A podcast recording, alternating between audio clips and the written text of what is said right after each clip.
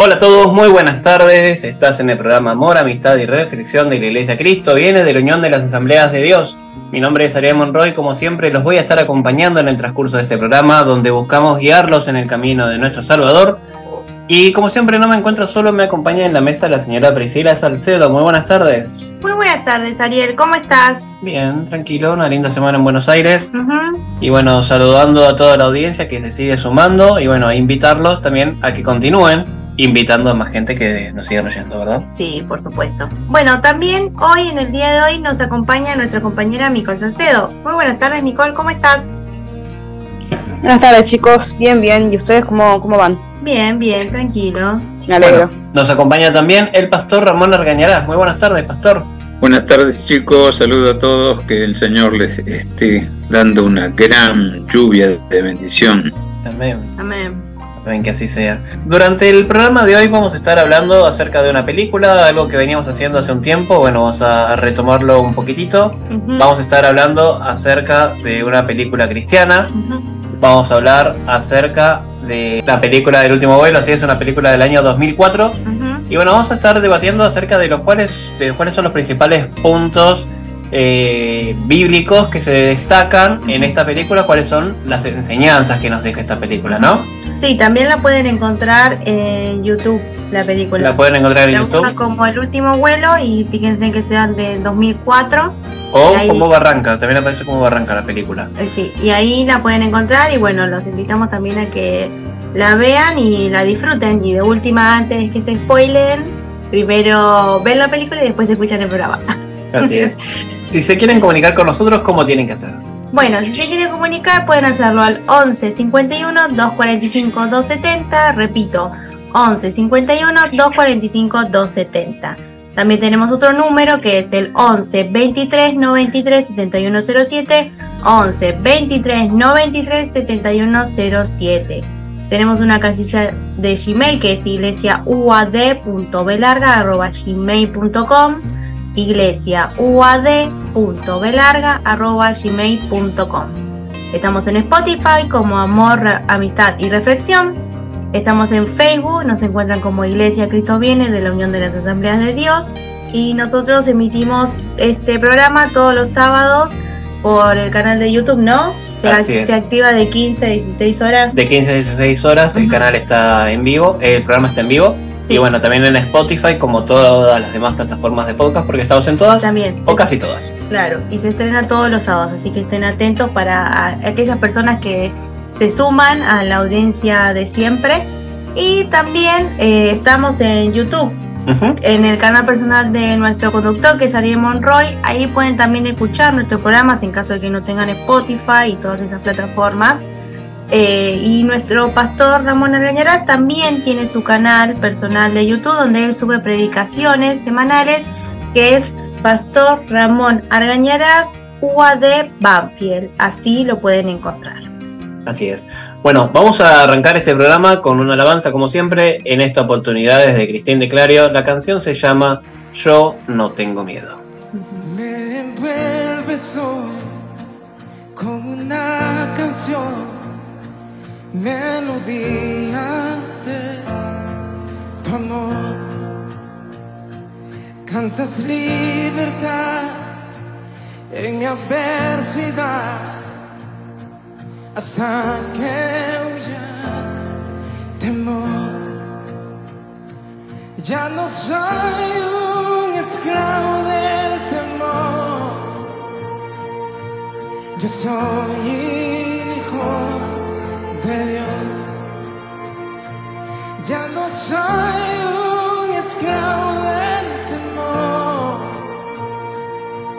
yo soy hijo de Dios.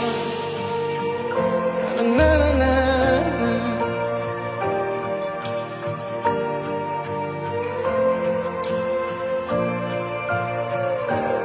Desde el vientre fui escogido. En ti me llamo el amor,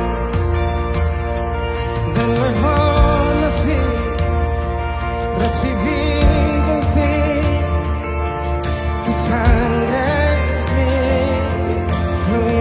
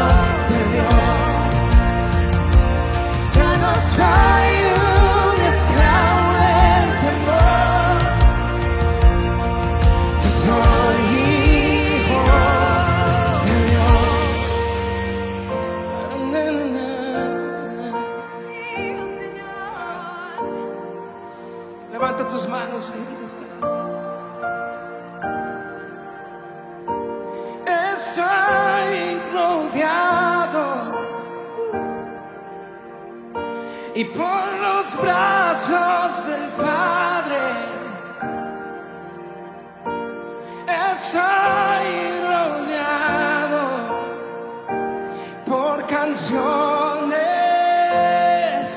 de libertad.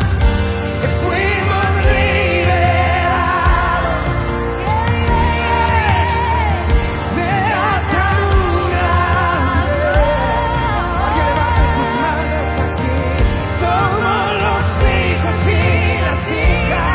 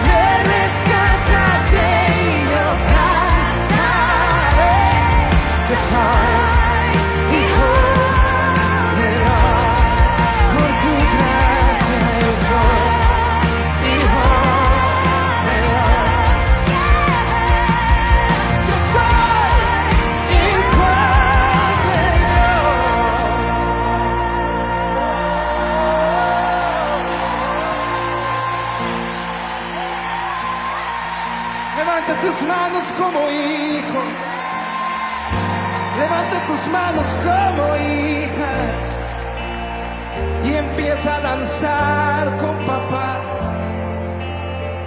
y empieza a danzar con papá, porque todo estará bien, porque todo estará bien. Y en Latinoamérica se empieza a escuchar la voz de los hijos que caminan en libertad, no en temor, de los hijos que caminan en libertad y no en temor, que no adoran desde la angustia, que no adoran desde el temor, adoran en lugares de autoridad y empiezan a danzar.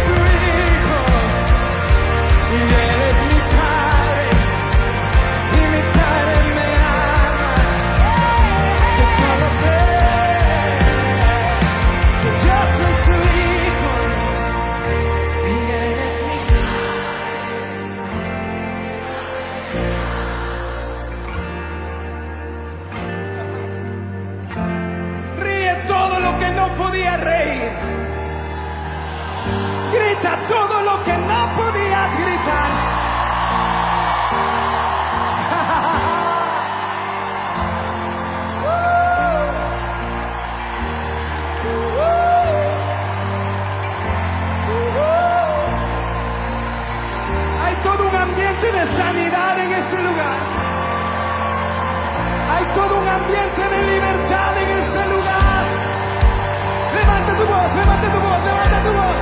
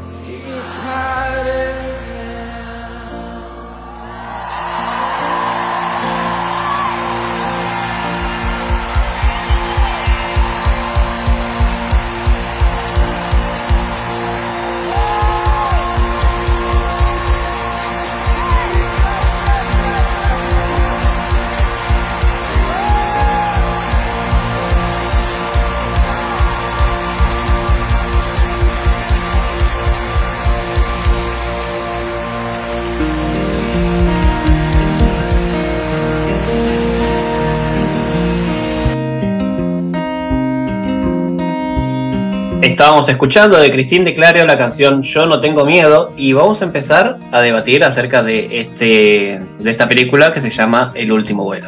Bueno, El último vuelo es una película dramática del 2014 dirigida por Jerry Jameson, y la trama sigue la historia de Dan Hogan, un misionero cristiano que trabaja en una pequeña aldea en Colombia junto con su esposa y su hijo. La película comienza con Dan y su familia llevando a cabo su trabajo misionero cotidiano, ayudando a la comunidad local y compartiendo el mensaje del evangelio.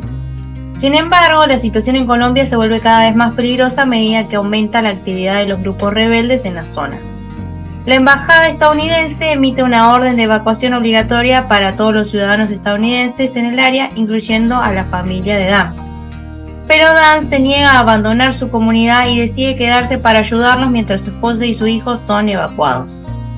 En medio de la lucha contra los grupos rebeldes y la amenaza de la violencia, Dan es acompañado por un periodista llamado Bruce, quien intenta documentar lo que está sucediendo en ese lugar.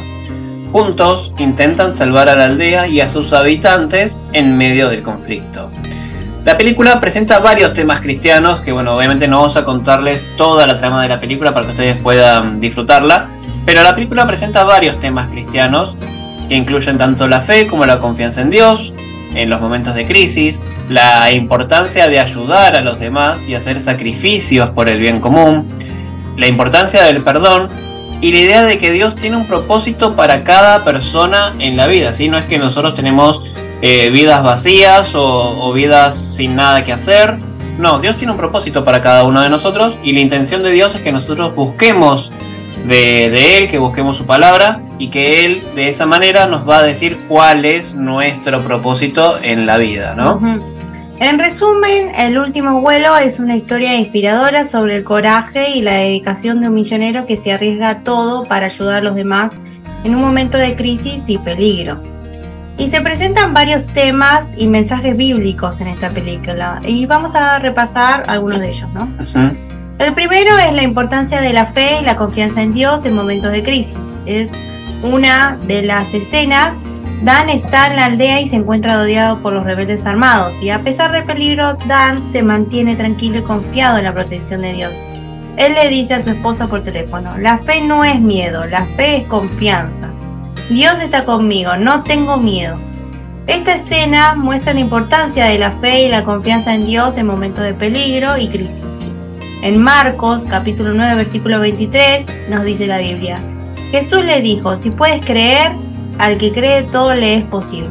Bueno, es importante reflexionar acerca de este pasaje, porque mucha gente se acobarda por el miedo, se queda inmóvil, uh-huh, y siempre tiende a pensar todo lo peor, ¿no? Y hay varios temas que están hasta charlados en temas que no son cristianos, por así decirlo, sino temas de autoayuda y eso, que siempre te tratan de orientar de una manera no bíblica, que uno lo que cree lo puede tener en su mano. Pero bueno, ese mensaje en sí es bíblico, porque la Biblia justamente nos dice que si lo podemos creer, todo nos va a ser posible.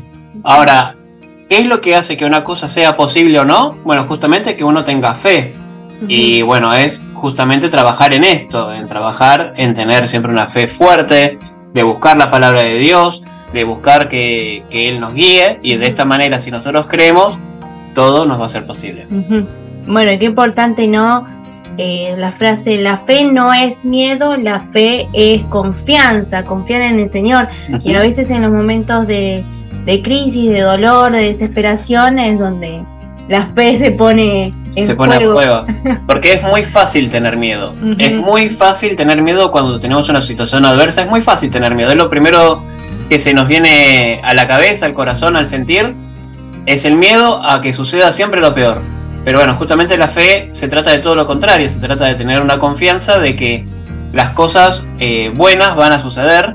Y no dejar vencernos por ese miedo infundados, si obviamente creemos en la palabra de Dios. Uh-huh.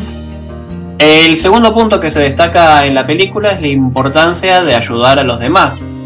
En otra escena, Dan se encuentra en una iglesia llena de gente que ha buscado refugio de los rebeldes, y alguien le pregunta por qué decidió quedarse en la aldea en lugar de irse con su familia. Y él responde: esta gente me necesita, es mi trabajo ayudarlos. Esta escena destaca la importancia de hacer sacrificios por el bien común y ayudar a los demás, incluso en momentos de peligro.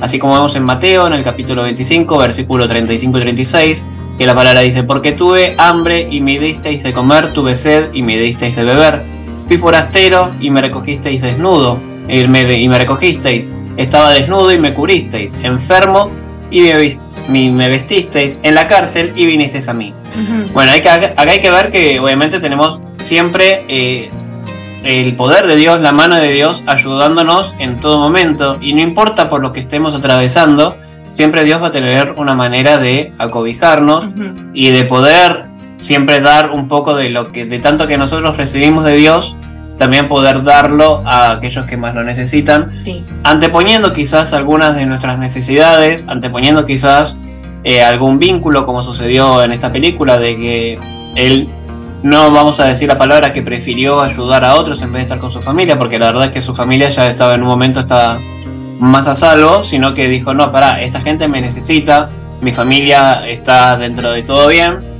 Bueno, me quedo a ayudar a esta gente que realmente me necesita, ¿no? Uh-huh. Sabiendo que Dios obviamente le estaba acompañando. Sí.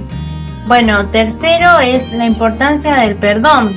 Después de que los rebeldes atacan la aldea, Dan se encuentra con uno de los líderes rebeldes, quien le pide perdón por lo que ha sucedido. Y Dan le dice que lo perdona y que ora por él, y le da un ejemplar del Nuevo Testamento.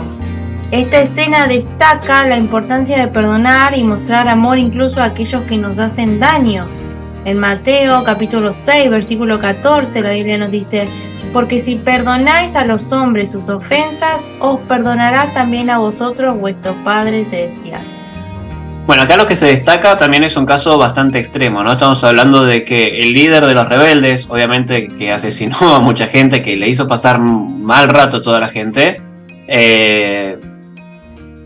tener la valentía, tener la fortaleza, tener la entereza de poder perdonar a esa persona, es también hablar de un estado elevado también de conciencia, de saber que, bueno, mira, yo humano te perdono.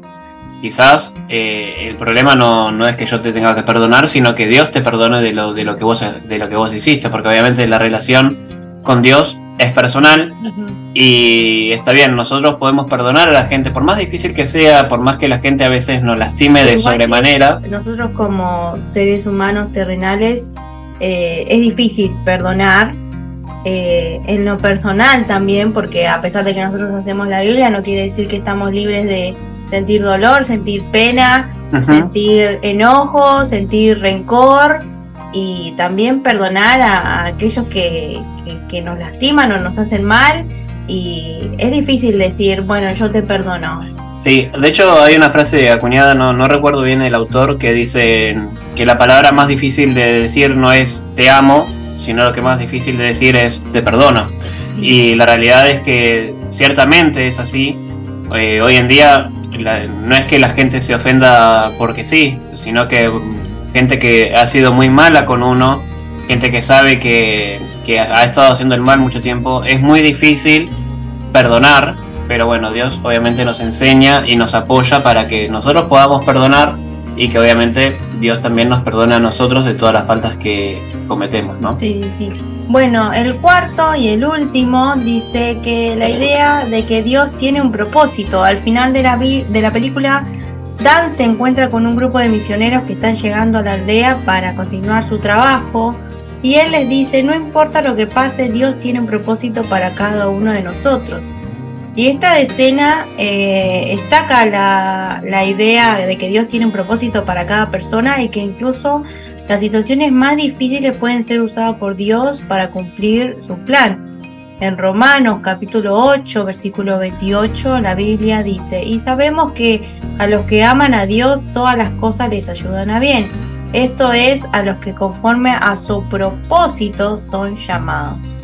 Bueno, en este último pasaje lo que está importante destacar es esto. Uh-huh. Dios siempre ayuda a quienes ayudan justamente a su obra. Sí. Y no vamos a decir que tiene un trato especial o particular, sino que Dios, sabiendo que estamos trabajando para Él, también nos va allanando el camino. Nos va allanando el camino, esa es la palabra. Y a veces por ahí nos encontramos en situaciones difíciles que vos decís, ¿cómo puede ser? Estoy trabajando para el Señor y aún así me están pasando estas cosas malas. Bueno, a veces esas situaciones, como nos dice el pastor en las predicaciones, son para formar también el carácter que Dios necesita que nosotros tengamos para llegar a ese propósito que Él quiere para nosotros, ¿no?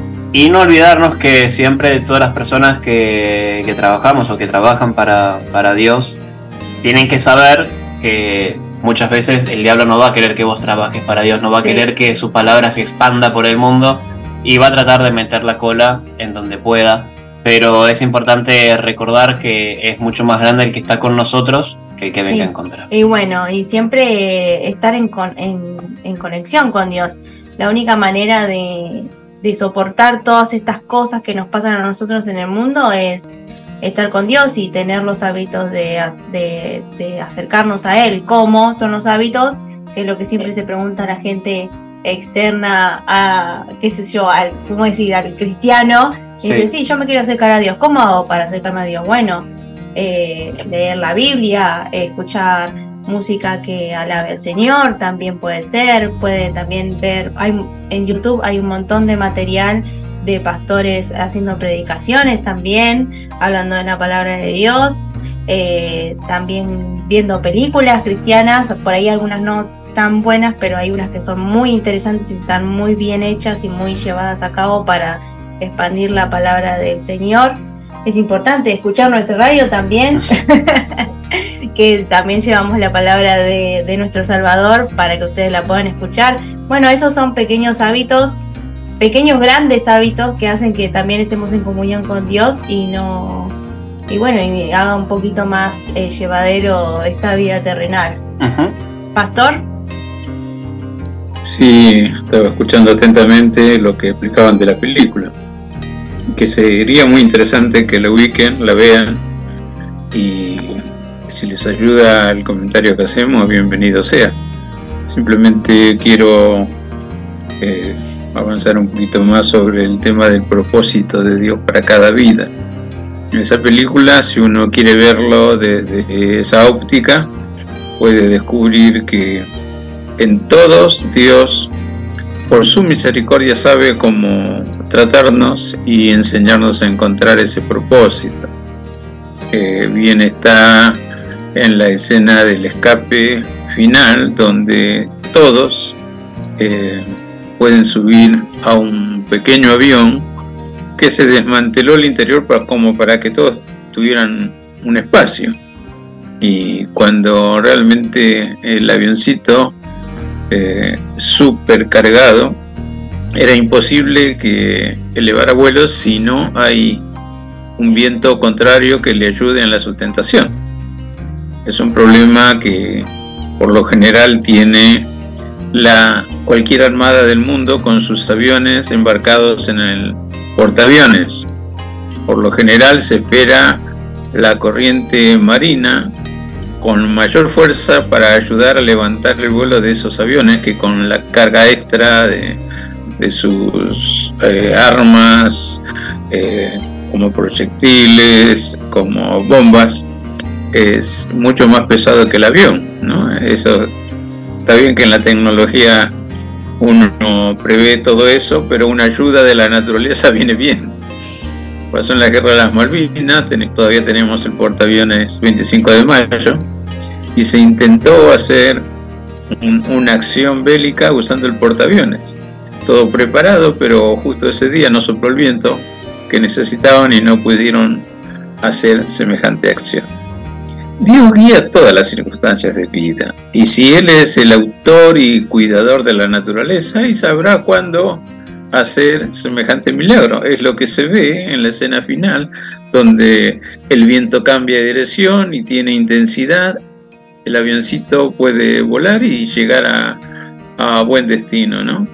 Por supuesto que es una película basada en experiencias misioneras, porque es muy difícil que alguien de corazón quiera corresponder a Dios llevando su palabra a lugares remotos, dejando atrás la comodidad, dejando atrás sus amistades, y apoyado en su fe, que le dice que está 100% convencido que Dios está con él.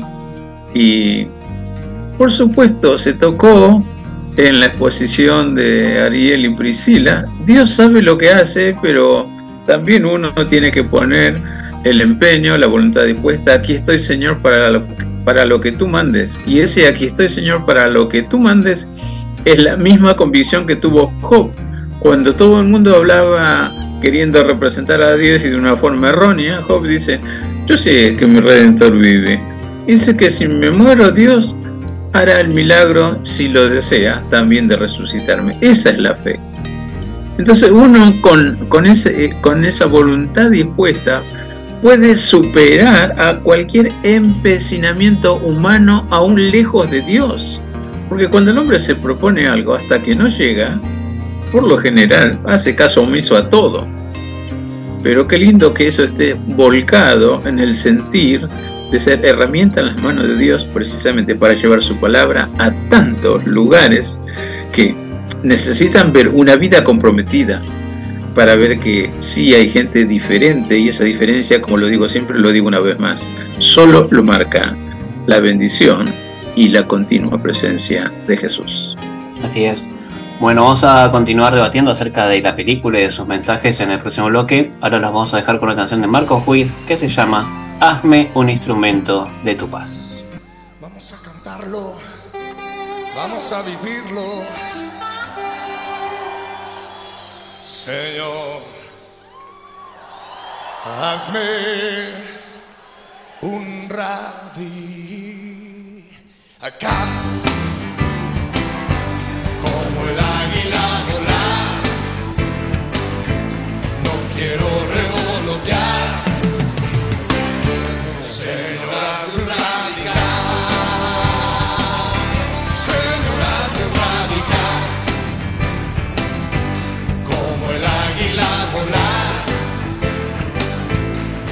Quiero revolotear, Señor, hazme un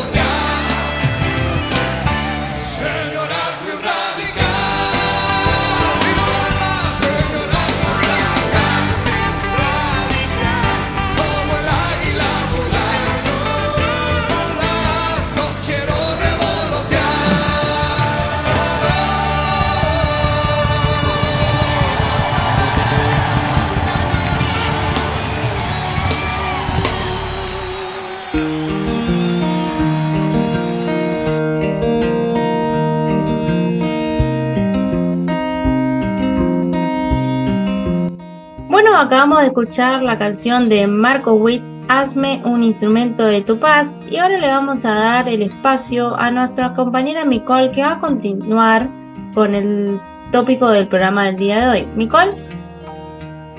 Sí, siguiendo con el tema principal que toca la película de la cual estamos hablando, es interesante ver cómo es el carácter que debe tener quien es misionero por decisión de Dios.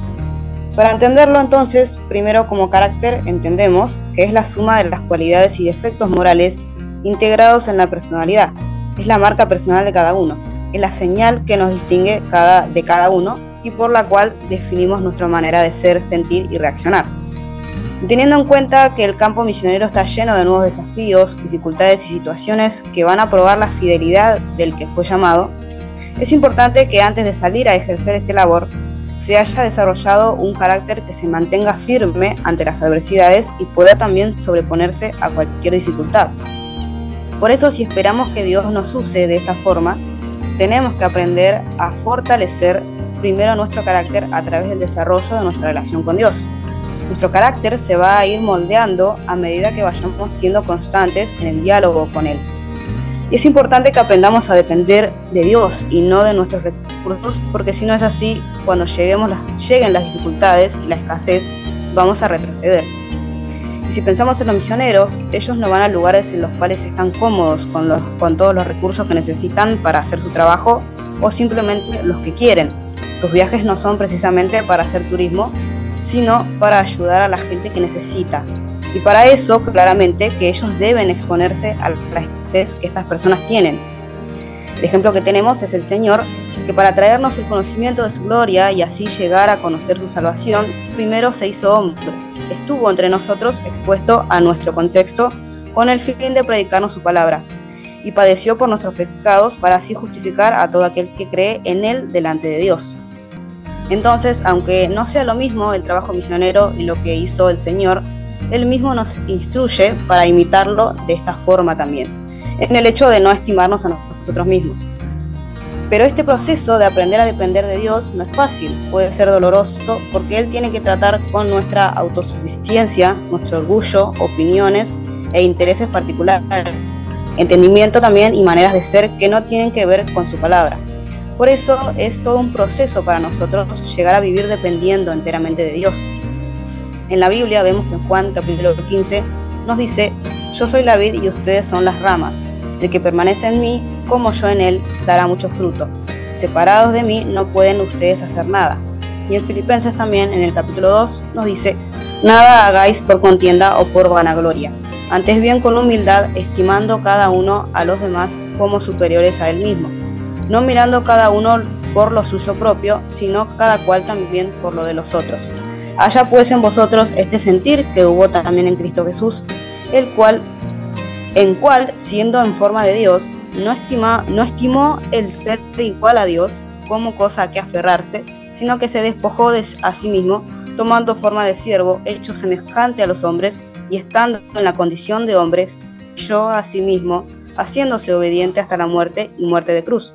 Por lo cual Dios también le exaltó hasta lo sumo, y le dio un nombre que es sobre todo nombre, para que en el nombre de Jesús se doble toda rodilla de los que están en los cielos y en la tierra, debajo de la tierra, y toda lengua confiese que Jesucristo es el Señor, para gloria de Dios Padre. Siguiendo con el campo misionero, en él se presentan situaciones en las cuales se va a tener que decidir qué hacer.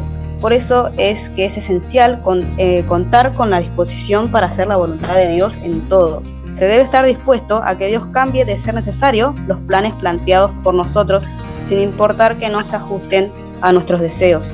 Jesús, cuando oró en Getsemaní, nos dio este ejemplo.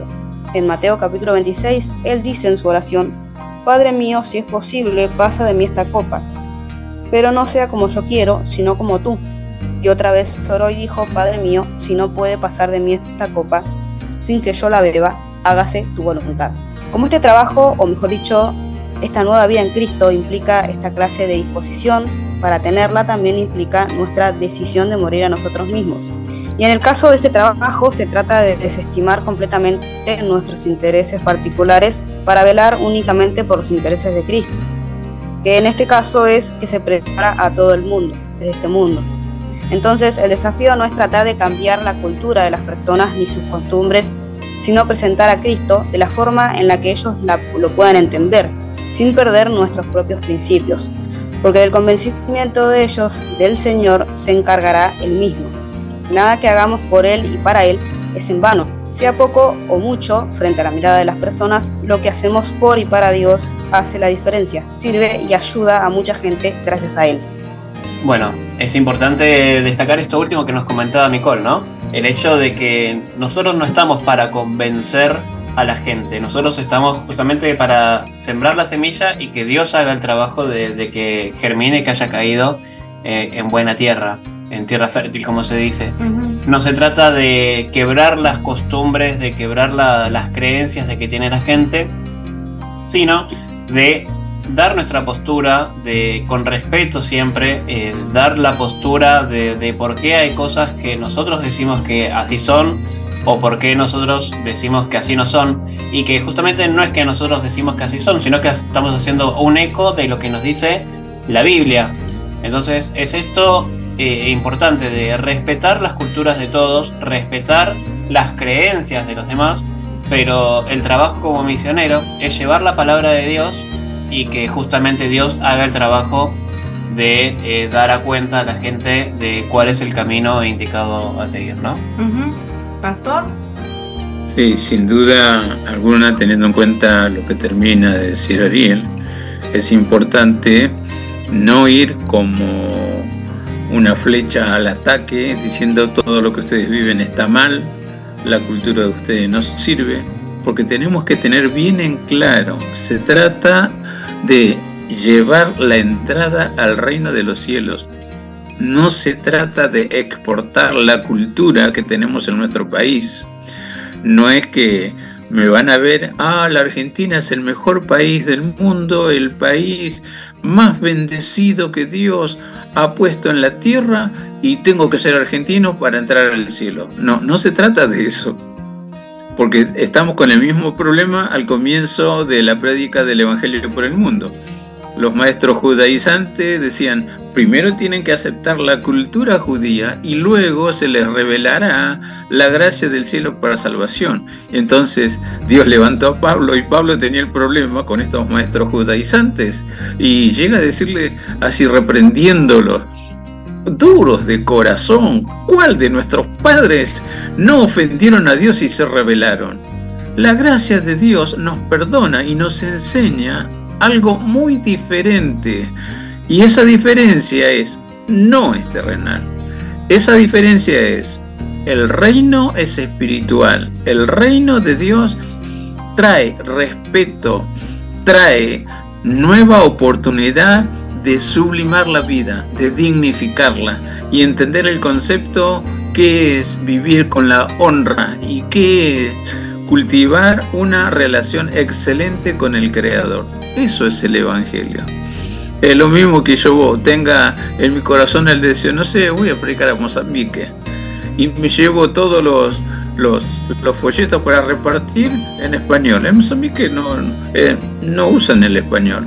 Algunos sectores tal vez sí, pero no todo el mundo entiende el español. Entonces un poquito de intelecto para ver, al menos si llevo el mensaje impreso, entender el idioma. O buscar llevar en el idioma que se va a entender. Tampoco es enseñarle una nueva manera de hablar, no. El cambio es del corazón. Después sigue el intelecto y como consecuencia de todo esto, la vida es transformada y sin renunciar a la cultura donde nací, me doy cuenta que Dios tiene su gracia más que suficiente para guiarnos a la vida eterna. Así es. Bueno, vamos a continuar con este tema en el próximo bloque. Nos vamos a dejar con una canción de Martín Valverde que se llama Nadie te ama como yo.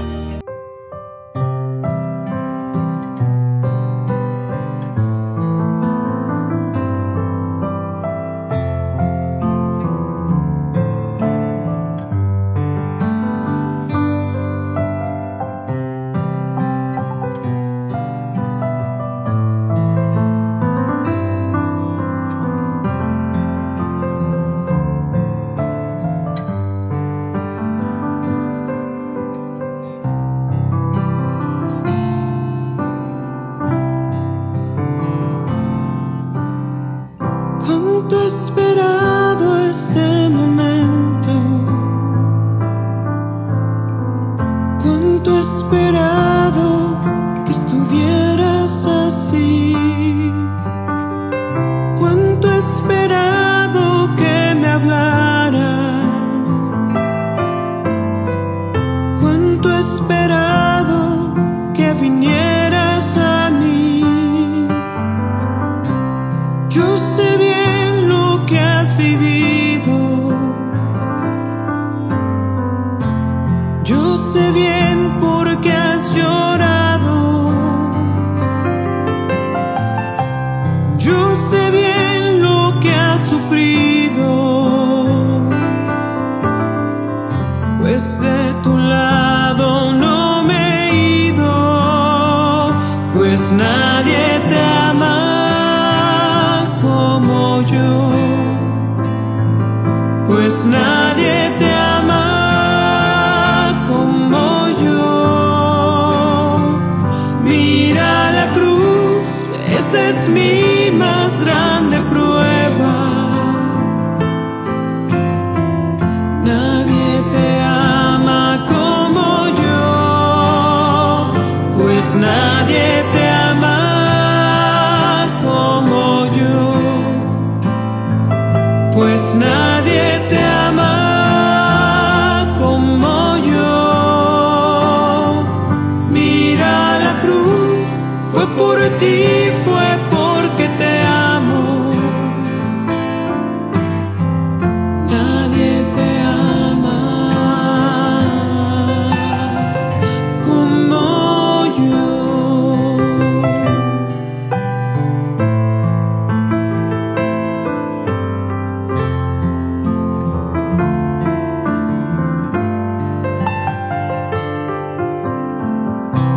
Yo sé bien lo que me dices, aunque a veces no me hablas. Yo sé bien lo que en ti sientes, aunque nunca lo compartas. Yo a tu lado he caminado, junto a ti yo siempre he ido. Aún a veces te he cargado. Yo he sido tu mejor amigo, pues nadie te ama como yo, pues nadie te ama como yo. Mira la cruz, esa es mi más grande prueba. Nadie te ama como yo, pues nadie te ama como yo, pues nadie te ama como yo. Mira la cruz, fue por ti, fue porque te amo. Nadie te ama como yo,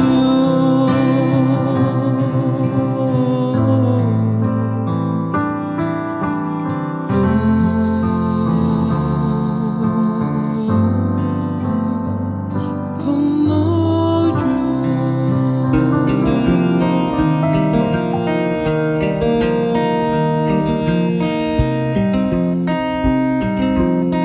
Estamos escuchando de Martín Valverde la canción Nadie te ama como yo, y vamos a continuar con la temática de este día, con la reflexión de nuestro pastor.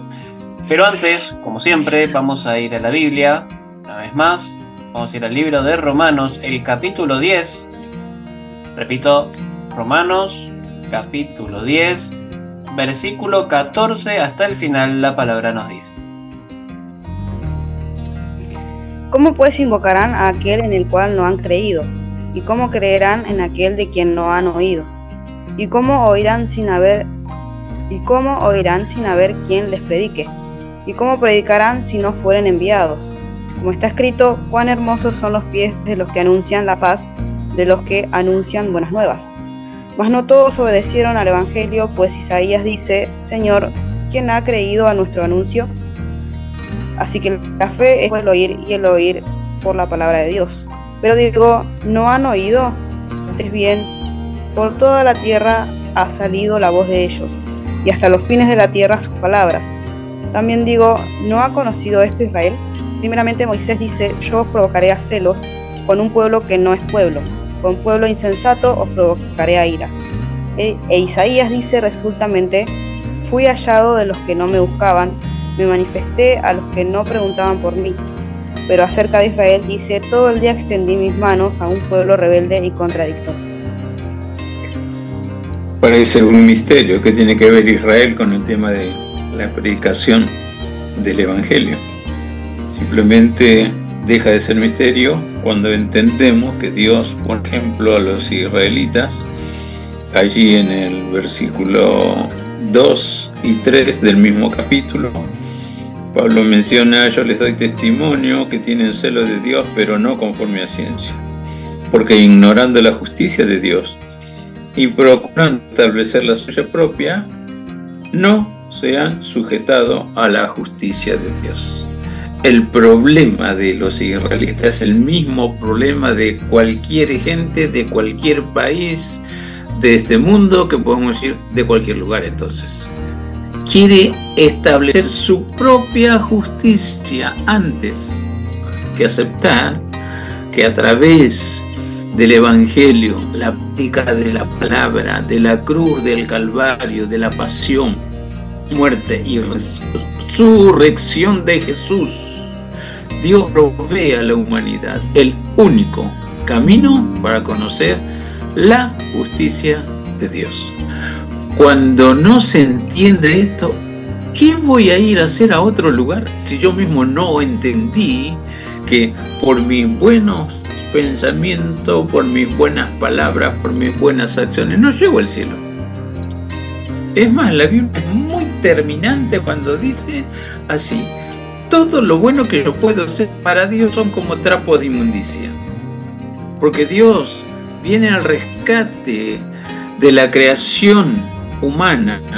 A través de su santo Hijo Jesús, que voluntariamente, como ya hemos oído en la intervención de Micol, que tiene que haber el sentir que hubo en Cristo Jesús, el cual, siendo Dios, no quiso ser igual a Dios o quitar a Dios de la silla donde se reina por la eternidad. Se humilló. Entonces, Dios valora lo que hizo su amado unigénito Jesús y valora a todos aquellos que hoy, con el corazón en la mano y con la disposición, Señor, voy a compartir la vida que tú me das. Si yo no entiendo el concepto justicia humana, justicia de Dios, entonces que ni se me ocurra salir con la pretendida idea de llevar el mensaje a otros lugares. Aunque hay promesa de Dios, ¿no? Te bendeciré y serás de bendición, y te enviaré al mundo y vas a llamar a gente que no conociste, y gente que nunca te conocieron van a correr a ti por causa de Jehová tu Dios, que te ha honrado. Porque el problema de no entender la justicia de Dios, el plan de Dios para redimir a la humanidad, no se descubre en el campo misionero, se descubre en la formación o en la deformación de lo que yo creo que es el Evangelio. Por eso hay falsos pastores, como hay falsos hermanos, falsos líderes. Nunca entendieron el concepto de la justicia de Dios. Pero la Biblia nos está marcando esta realidad. Todo aquel que invoca el nombre del Señor será salvo. Pero también te dice, ¿y cómo van a invocar el nombre de Dios si todavía no lo conocen o no han creído? Y ahora nace otra pregunta. Y todas están allí en la porción que hemos leído, que hay que releerla para entender. Y dice, ¿cómo van a oír si nadie les predica? Y también la pregunta es ¿cómo van a predicar si no fueren enviados? Qué disyuntiva, ¿eh? Predicar es predicar la palabra de Dios, por eso es predicar, si no es prevaricación, falso testimonio, se prevaricó. Y la Biblia está diciendo, prevaricadores hay muchos, pero predicadores solo lo que Dios llama. Dios llama a esta vida y es conocida, esa vida es llamada por Dios. La Biblia está diciendo que irrevocables son los dones y el llamamiento de Dios. La Biblia marca que Dios necesita gente con peso de gloria, y eso significa que Dios lo llamó, Dios lo preparó, Dios lo envió. Pero frente a esto hermoso de la selección, la formación y el sostenimiento del predicador, todavía hay un gran problema. Das con todo énfasis, con toda autoridad, con todo el poder la palabra de Dios, y mira lo que dice. Dice la palabra, mas no todos obedecieron al Evangelio. Y relata la profecía del capítulo 52 de Isaías cuando dice, ¿quién ha creído a nuestro anuncio? ¿Y sobre quién se ha manifestado la mano de Dios? Porque aún de los que recibieron una manifestación de la mano de Dios, que puede ser un milagro, una bendición que te hace estar 100% seguro de que Dios te oyó y que Dios te respondió. Aún así, hay gente que recibe el milagro, gracias amado Dios, o gracias Diosito, si te he visto, nos veremos otra vez. Y se van. ¿Quién ha creído en nuestro anuncio? La Biblia dice así taxativamente, no es de todos la fe. Y si aquel que tiene la comodidad del internet, de la computadora, de las señales electrónicas, porque el éter está saturado también de mensajes de la Biblia. Para muestra, en Facebook, ¿cuántos cultos por Facebook? Y Dios ha amado las barbaridades que algunos dicen con el supuesto ánimo de predicar. Primero léete, aunque sea una sola vez, la Biblia, como para no errarle con el contexto de la Biblia.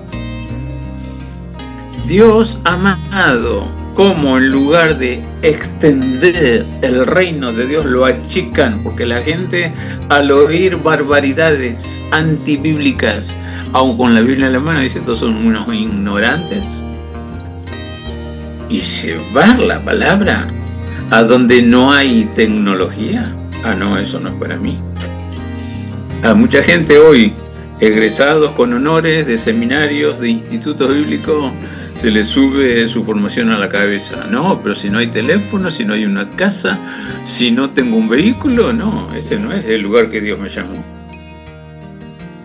Se habrá de revisar si realmente quiero servir a Dios o quiero usar la piedad como fuente de ganancia. La Biblia está diciendo esta realidad, Salmo 19 y también los versículos 18 y 19, ¿no? Digo, ¿no han oído? Antes bien, por toda la tierra ha salido la voz de ellos y hasta los fines de la tierra su palabra. La palabra de Dios es oída y algunos me dicen, bueno, pero pastor, aunque sea bien o mal, la palabra es predicada. Pablo llega a mencionar también lo mismo cuando a los Gálatas finalmente le está diciendo, no sean insensatos, ustedes recibieron algo de Dios mediante la fe, no porque son buenos y se lo merecen.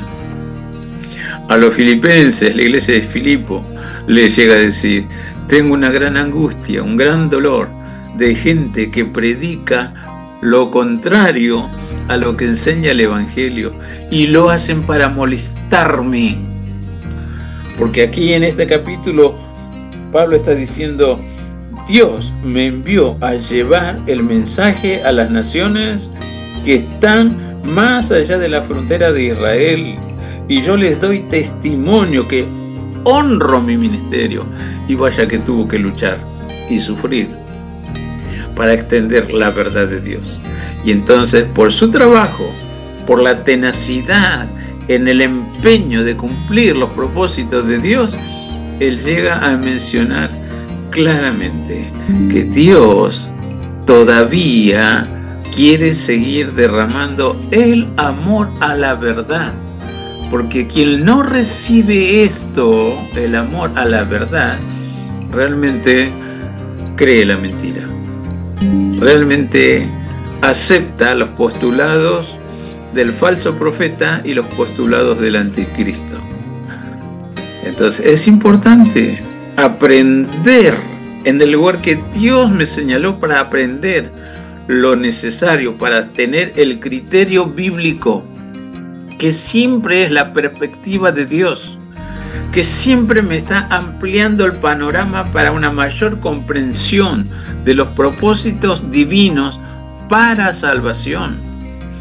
No mezclar ni siquiera desde el comienzo de cualquiera en el camino del Señor, darle leche adulterada. No, darle la leche fresca, la leche buena, auténtica, que para el comienzo es el ABC del Evangelio.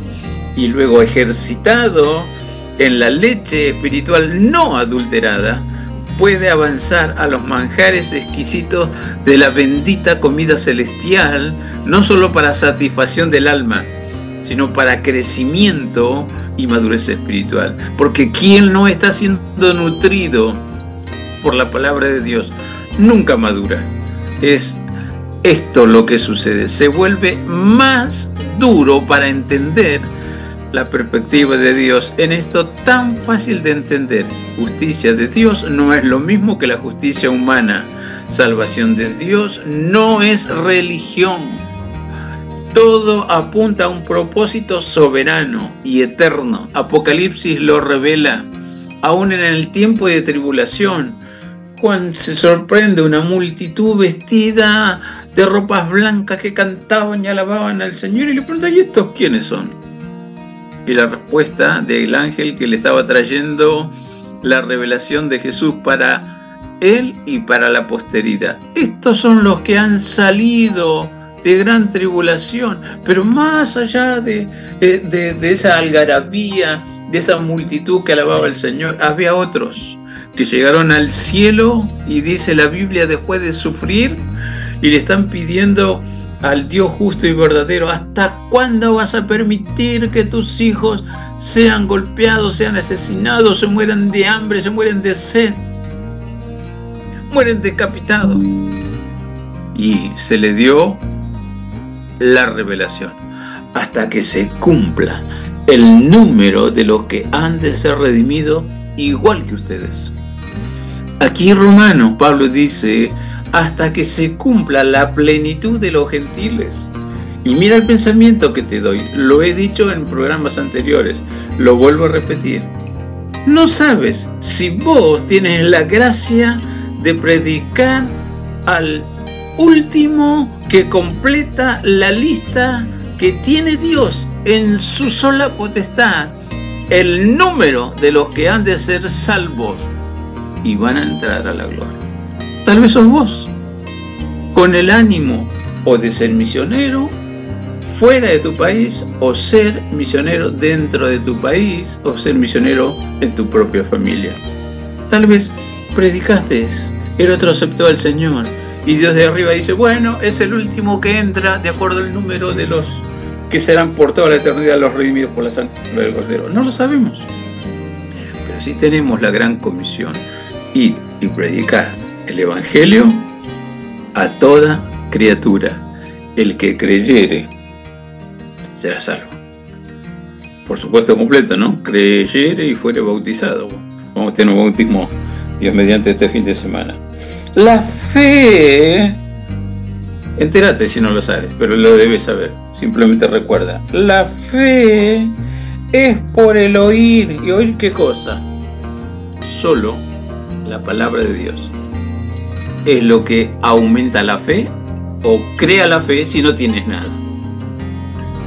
Por supuesto que la Biblia en el contexto está diciendo hay luces que Dios ha puesto para despertar la conciencia de la humanidad. Una, como lo dice Romanos en el capítulo 1, ¿no?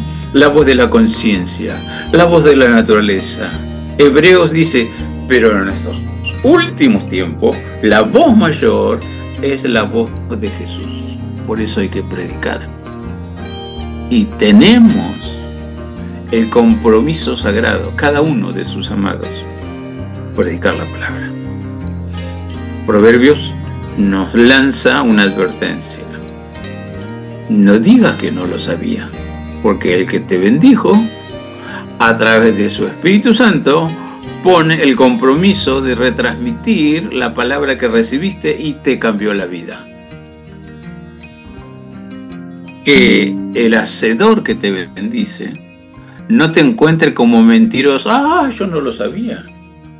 O como las oraciones modernas de los vagos espirituales. ¿Qué haré, Señor? ¿Qué voy a hacer, Señor? Revélame, Señor. A veces como pastor le pido a alguien que haga algo y voy a orar a ver qué me dice Dios. Te lo estoy diciendo yo de parte de Dios. No, pero yo necesito la confirmación y necesito hablar con Dios. No sé qué tiene que hablar porque Dios le va a decir lo mismo. Me acuerdo en la iglesia de La Paz, un tiempo había un querido hermano que vino del Uruguay, el hermano Domínguez, ¿no? Un hermano muy servicial. Para todo quería aprenderse para darme una manito. Y ese tiempo íbamos a predicar la palabra del Señor allí en el Bajo Flores, ¿no? El pastor nos prohibió decir la villa, digan el barrio de emergencia, que van a predicar el barrio de emergencia, no mencionen villa, le sonaba feo la palabra villa. Y entonces armamos varios grupos de jóvenes para salir a distintos barrios de aquel entonces. Y un hermano que no estaba muy convencido de ir, dice, vamos a orar antes de salir, que Dios nos guíe, que Dios nos dirija. Y se pone a orar, Señor, muéstranos a dónde tenemos que ir. Y el hermano Domínguez que escucha esa oración, que no estaba orando, ¿no? Pero entra donde estamos orando y justo escucha, guíanos, Señor, a dónde tenemos que ir. Y hace así su mano como una bocina. Al barrio, tienen que ir al barrio a predicar.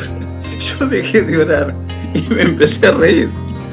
Sí saben que la iglesia está comprometida para ir al barrio.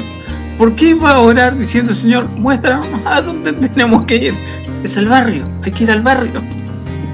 Bueno, ¿por qué hacerme el duro cuando Proverbios dice, cuidado, te vas a poner a Dios en contra porque estás dando vuelta y vuelta y vuelta para no obedecer? Y no solamente con el tema de predicar, sino con los talentos y capacidades que Dios te ha dado. Cuando llegues a rendir por tu vida y no hiciste lo que Dios te comisionó que haga y te formó, ¿y tu talento? ¿Para qué te di el talento? Dios va a empezar a preguntar. ¿Me siguen? Algunos en el juicio, pero a otros antes del juicio. Y quiera Dios ayudarnos a reflexionar, porque uno de los últimos 7 mensajes a la iglesia, Dios dice, recapacita por qué te destruiste. Recapacita dónde te has parado y por qué te has caído, porque si no vendré contra ti así, listo. ¿Qué? Hermano, ahora que me duele la muela, pero hace rato sabes que Dios te espera en su presencia y si quieres, habla con Dios que te saque el dolor de muela, pero es más cómodo que venga otro, que se ajuste al protocolo tuyo, que si viene y con aceite y me unge y es posible que me sane. Y si no tienes aceite y oras igual, y cuando terminas de orar le preguntas ¿cómo está? Y bien, hermano, pues yo pensaba que me iba a ungir con aceite. Cada uno tiene su manera de crear un protocolo para decirle a Dios cómo tiene que actuar como Dios y cómo tienen que actuar los que Él formó como líderes o siervos. ¿Cómo van a creer si no recibieron el mensaje? ¿Cómo van a dar el mensaje si todavía no los llamé? Hay que decirlo a la gente que se quiere erigir como un título, como una profesión que ni siquiera estudió, y algunos se hacen llamar apóstoles y confunden. No, porque la palabra apóstol en la Biblia tiene que ver con el tema de ser enviado. No necesariamente. Se puede interpretar. porque apóstoles bíblicos solamente hubieron 12 reales, nada más. El que fracasó, bueno, se lo suplantó con otro. Y después aparece Pablo y dice, ah, yo también soy apóstol, pues yo también recibí de parte del Señor. Bueno, está bien, pero no hay más. Son los apóstoles del Cordero, pero hay mucha gente que se hace llamar el profeta de tal y tal lugar, y ni siquiera, como algunos, siempre menciono, leyeron una sola vez toda la Biblia. Y te lanzan palabritas más rebuscadas que confunden más en lugar de aclararte lo que es el Evangelio. Entonces Dios dice acá, como los israelitas que momentáneamente me escondí de ellos, momentáneamente escojo un nuevo Israel espiritual compuesto por gente de todo el mundo que cree, para despertarlos a celos a ellos, que se den cuenta que habiendo sido seleccionados por Dios como pueblo descendiente de su amigo Abraham, a quien le prometió que de su descendencia el mundo conocería la verdad, el mundo conocería la gloria, el mundo sabría los propósitos de Dios. ¿No lo hicieron? Bueno, hacemos un Israel espiritual. Tú y yo somos el Israel espiritual. Pero no quiere decir que Dios desechó a Israel. Dios tiene planes para todos. Y en esos benditos planes, Dios espera que cada quien que tiene vida y le dura la vida, no importa lo que haga, no te olvides, es misericordia de Dios que te presta la vida para que realmente conozcas al hacedor de tu existencia. Hay cosas que no entiendo, las hago, pero no quiere decir que están bien. Ah, pero vivo y vivo mejor que usted, vivo mejor que aquel, vivo mejor... Bueno, cuidado. Si Dios permite la vida, es este el propósito, para que lo conozcas y entres al bendito camino de la salvación. Entonces, aunque no todos obedecen el Evangelio, es un problema personal de cada uno con Dios. Que yo pueda conocer el Evangelio, prosperar en el Evangelio y entender que nosotros no somos de los que retroceden, sino de los que tienen fe para salvación del alma. Y termino. Israel tiene posibilidades de conocer a Dios, sí, de hecho muchos están siendo salvos. ¿El mundo tiene posibilidades de conocer al Señor? Sí, porque todavía Dios sigue llamando a gente dispuesta. Aquí estoy, Señor, realmente quiero compartir la vida que me hace vivir, y se sale en victoria para victoria. Otro programa será los resultados de esa decisión y por qué muchos pierden la vida cumpliendo la misión precisamente de llevar la palabra de Dios. Bendiciones para todos, queridos amigos y hermanos en la fe. Amén. Bueno, vamos a terminar este programa, espero que lo hayan disfrutado, vean la película, recuerden, siempre buscamos películas que estén buenas para compartir, para ver y para reflexionar, ¿no?, sobre todas las cosas.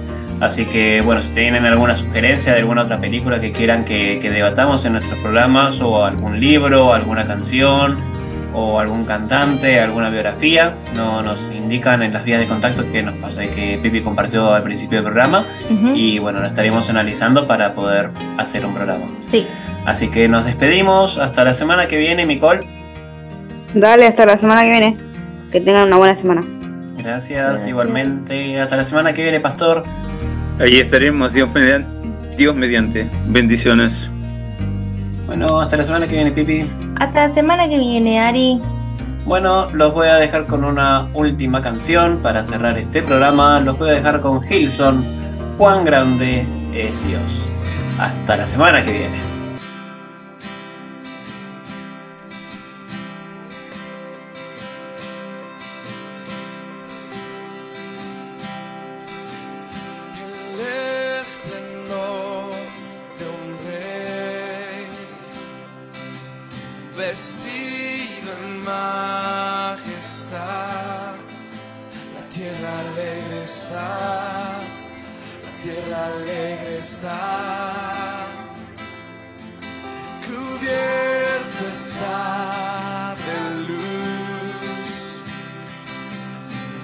venció la oscuridad y tiembla a su voz, tiembla a su voz.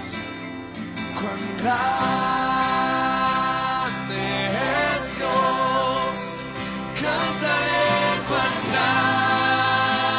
grande es Dios y todos lo verán.